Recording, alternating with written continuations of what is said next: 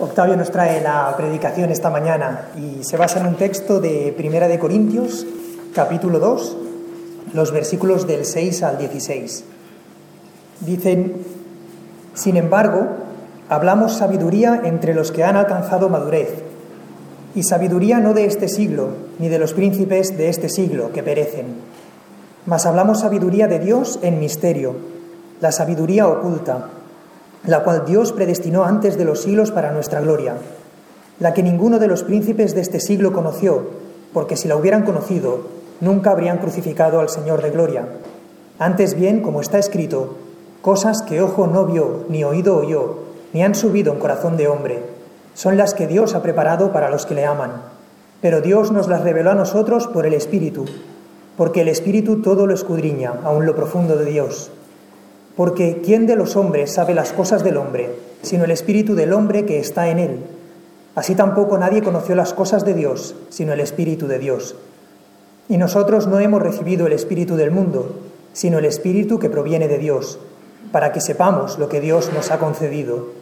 Lo cual también hablamos, no con palabras enseñadas por sabiduría humana, sino con las que enseña el Espíritu, acomodando lo espiritual a lo espiritual.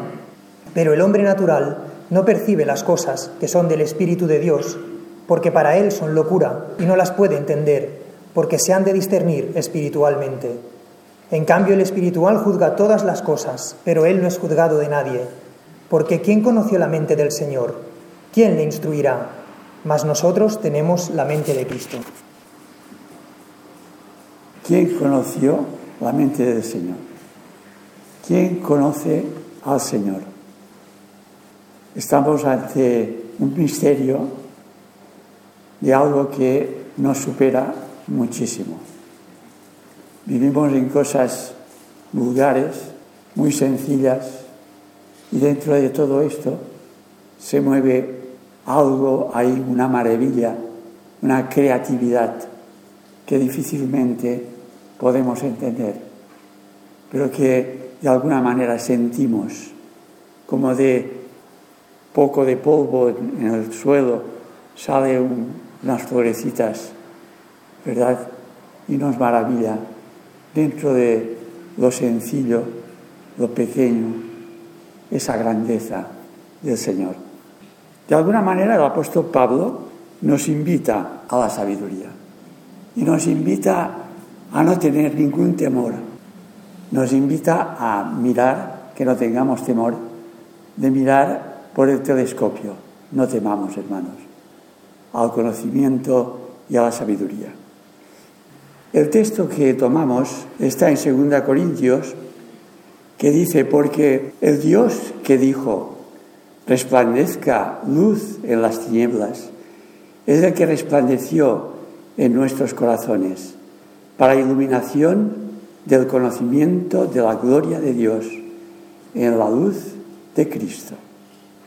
Pero tenemos este tesoro en vasos de barro para que la excelencia del poder sea de Dios y no nuestro. Repetidas veces hemos oído en las oraciones, en las lecturas, el poder de Dios. Naturalmente, estamos aquí por el poder de Dios. Y hemos de tener conciencia de que la verdadera sabiduría, el tesoro, el Cristo, está en vaso de barro. Esto es muy importante. Hay una oración de Moisés en el Salmo noventa que dice: enséñanos de tal modo a contar nuestros días que traigamos al corazón sabiduría. Otra versión dice: enséñanos a ver lo que es la vida, para que así tengamos un corazón prudente, un corazón sabio. Creo que esa oración de Moisés sobre la eternidad de Dios y la transitoriedad o fragilidad del hombre, con esa petición concreta de que el Señor nos enseña o nos enseñe el arte de vivir, que es sabiduría, es tan importante hoy como lo fue en su día, hace miles de años. Por poco que miremos el panorama internacional en sus diferentes estamentos culturales, científicos, políticos, religiosos, por poco que escarbemos la capa superficial, veremos el óxido, lo que aquí decimos asyautó. No todo es oro lo que reluce. Veremos a nivel individual y colectivo que a pesar de todos los conocimientos adquiridos, el hombre, la humanidad, es un terrible depredador, destruyendo todo aquello que patea. El hombre que es violento, agresivo, contaminador, polémico, egoísta, está en conflicto. Y esta es una realidad que nos descubre Santiago. Dice, el hombre de doble ánimo es inconstante en todos sus caminos. El hombre psíquicos, de doble ánimo, doble alma, es inconstante, está en desorden, está confuso en todos sus caminos, en este viaje que emprendemos. Por eso Santiago nos define ese conflicto y nos pone en guardia delante de él, diciendo, ¿quién es sabio y entendido entre vosotros? Muestre por la buena conducta sus obras en sabia mansedumbre. Pero si tenéis celos amargos y contención en vuestro corazón, no os jactéis ni mintáis contra la verdad, porque esta sabiduría no es la que desciende de lo alto, sino terrenal, animal, diabólica. Porque donde hay celos y contención, allí hay perturbación y toda obra perversa. Como veis, nos pone en guardia en la defensa de no tener esa, ese, esa sabiduría, ese conflicto en nosotros. Por eso él nos invita, Santiago, nos invita a buscar esta sabiduría. Y si alguno de vosotros tiene falta de sabiduría, pídala a Dios, el cual da a todos abundantemente y sin reproche, y le será dada. Y también nos define de una forma maravillosa lo que es la sabiduría. Pero la sabiduría que es de lo alto es primeramente pura, después pacífica, amable, benigna, llena de misericordia y de buenos frutos, sin incertidumbre ni hipocresía. Ánocen Sofía, la sabiduría de lo alto o desde el principio. La palabra nos invita a nacer de nuevo, a nacer de arriba. Jesucristo también nos invita a buscar la sabiduría. Haceos tesoros en el cielo. El espíritu es el que da vida. La carne para nada aprovecha. No os afanéis por vuestra vida, que habéis de comer o que beber. Mirad, buscad el reino de Dios. El texto que hemos leído es una clara exposición de esta verdadera sabiduría, por la cual pide Moisés y que tantos y tantos hombres y mujeres han pedido y recibido por la misericordia y gracia del Señor.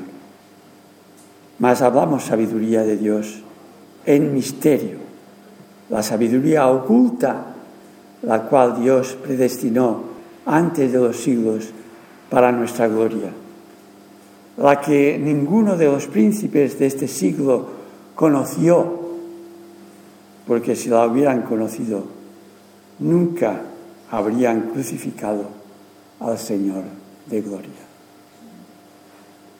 Antes bien, como está escrito, cosas que ojo no vio, ni oído oyó, ni han subido en corazón de hombre, son las que Dios ha preparado para los que le aman. Es un pasaje profundo, lleno de tesoros. Los tesoros no se encuentran en la playa, están en la profundidad, están en el fondo del mar. Hay canciones que se refieren a, al fondo del mar. No están en el exterior, están en el interior. No se encuentra en la horizontalidad, sino en la verticalidad. Por fe andamos, no por vista. No está en el intelecto, está en el corazón. Dice, pero el hombre natural no percibe las cosas que son del Espíritu de Dios, porque para él son locura y no las puede entender, porque se han de discernir espiritualmente. El hombre psíquico, el hombre natural, el hombre carnal, no percibe, no discierne, no se da cuenta, no comprende las cosas del Espíritu, la sabiduría de lo alto. Le suena a la locura, a insensatez. Todo eso son tonterías. ¿Por qué no lo entienden? Porque se han de discernir espiritualmente. Por mucho que le hables o por mucho que le quieras convencer, hagas lo que hagas, te pongas como te pongas, seguirá pensando que eres tonto. No sabe discernir, juzgar, evaluar, examinar, preguntar. Y aquí tocamos fondo, la raíz. Es de vital importancia que sepamos discernir, distinguir. A principios de su reinado, Salomón estaba un poco perplejo ante un pueblo tan grande que tenía que gobernar. Y en una noche, soñando en una visión, tiene un diálogo con el Señor. Y el Señor le dice, pide lo que quieras. Y Salomón le dice, da pues a tu siervo corazón sabio, entendido para juzgar a tu pueblo y para discernir entre lo bueno y lo malo. El Señor también dio una misión como mensajero a Jonás. Ve a Nínive y predica arrepentimiento. Jonás no quería ir, al final sabemos que fue, y quedó un poco como que el pueblo hizo caso de la predicación. Y estaba un poco enfadado con el Señor. Y el Señor le dijo, Jonás, no voy yo a tener compasión de Nínive, la gran ciudad en la que hay más de ciento veinte mil personas que no saben discernir, no distinguen entre el bien y el mal. No solo el hombre natural, mundano, sino también el religioso. Piensan que el creyente, el hombre neumáticos, neuma, neumáticos, neuma es el espíritu, el hombre espiritual está en contra de la ciencia o en contra de la razón, en contra de la técnica, en contra de las cosas creadas o en contra del arte y de la belleza. O que la fe es ciega. Y esto, hermanos, no es cierto. El creyente lo único que rechaza es un conocimiento unilateral, donde se magnifica y se adora lo que es limitado y caduco, donde se magnifica y se aplaude el egoísmo, el poder, la violencia, la avaricia, donde los ídolos ocupan el primer lugar, donde la falsedad, el conflicto, la guerra, la polémica, la mala intención es aceptado y justificado, donde la injusticia y la inmoralidad pasa a ser justicia y virtud. El creyente, el espiritual, dice Pablo, en cambio el espiritual juzga todas las cosas, pero él no es juzgado de nadie. Discierne todas las cosas. Sabe que la verdad, la sabiduría, no viene de él, sino de Dios.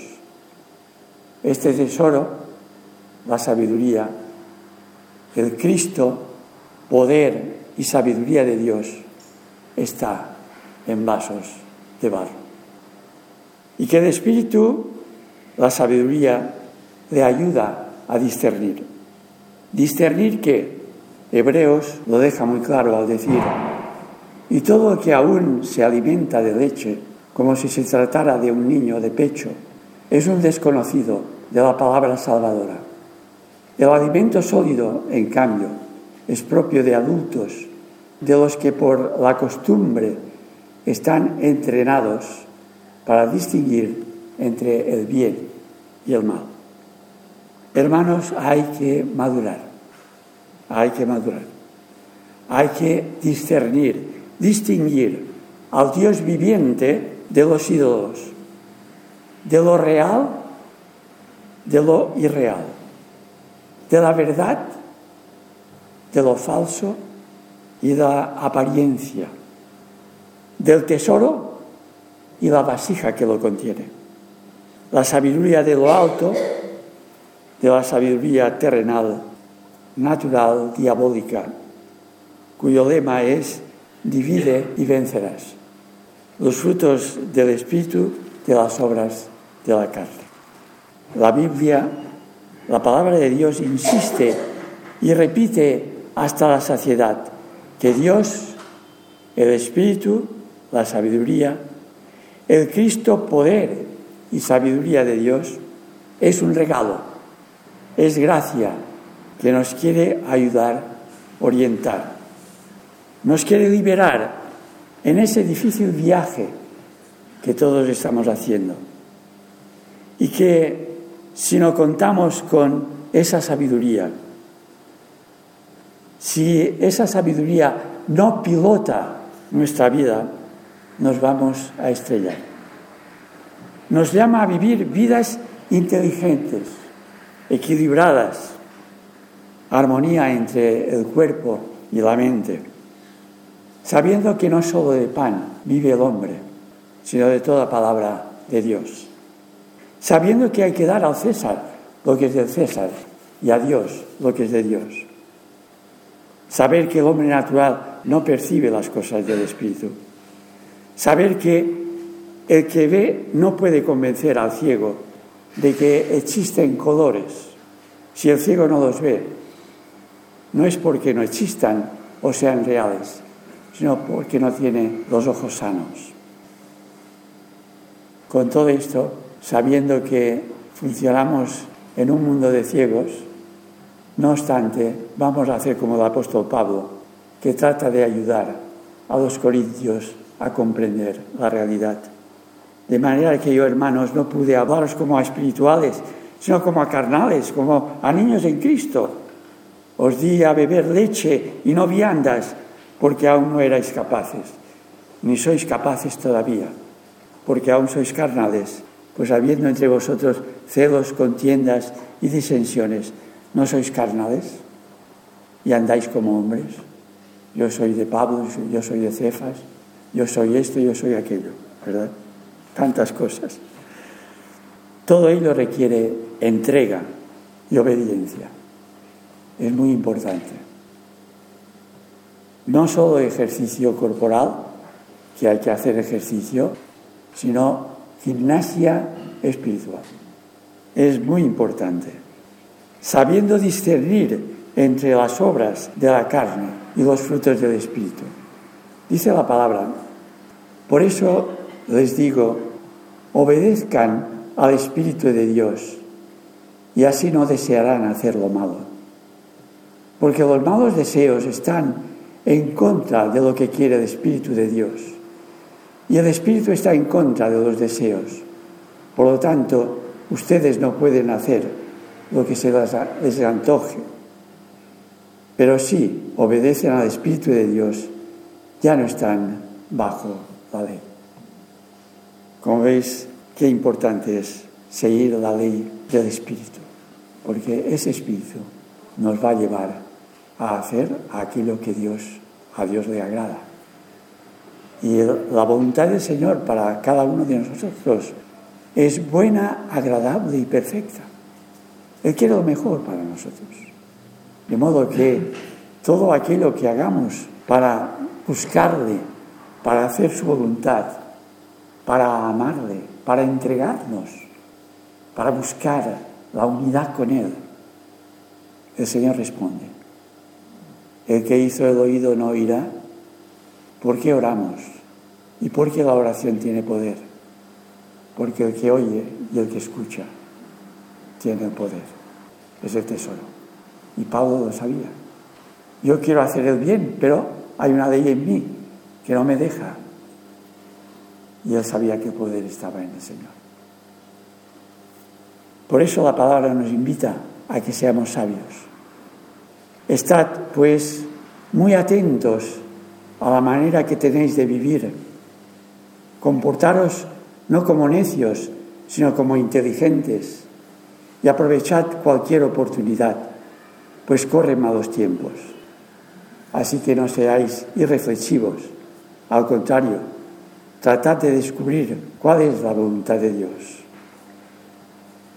Descubrir la voluntad de Dios. Yo creo que todos buscamos, ¿verdad?, ese tesoro y esta sabiduría, porque reconocemos que en nuestro andar hace falta algo más, hace falta un plus que no tenemos. Se cuenta de que un árabe fue a visitar a un gran maestro y le dijo: tengo tan grande confianza en Dios que tengo mi camello, no lo he atado, no he atado mi camello. Tan grande es mi confianza en Dios. Entonces el gran maestro le contestó: ve a atar el camello, idiota, que Dios no se ocupa de lo que tú puedes hacer. Que se trata de discernir, de distinguir entre el bien y el mal, aquello que realmente nosotros podemos hacer y aquello que hemos de dejar obrar al Señor.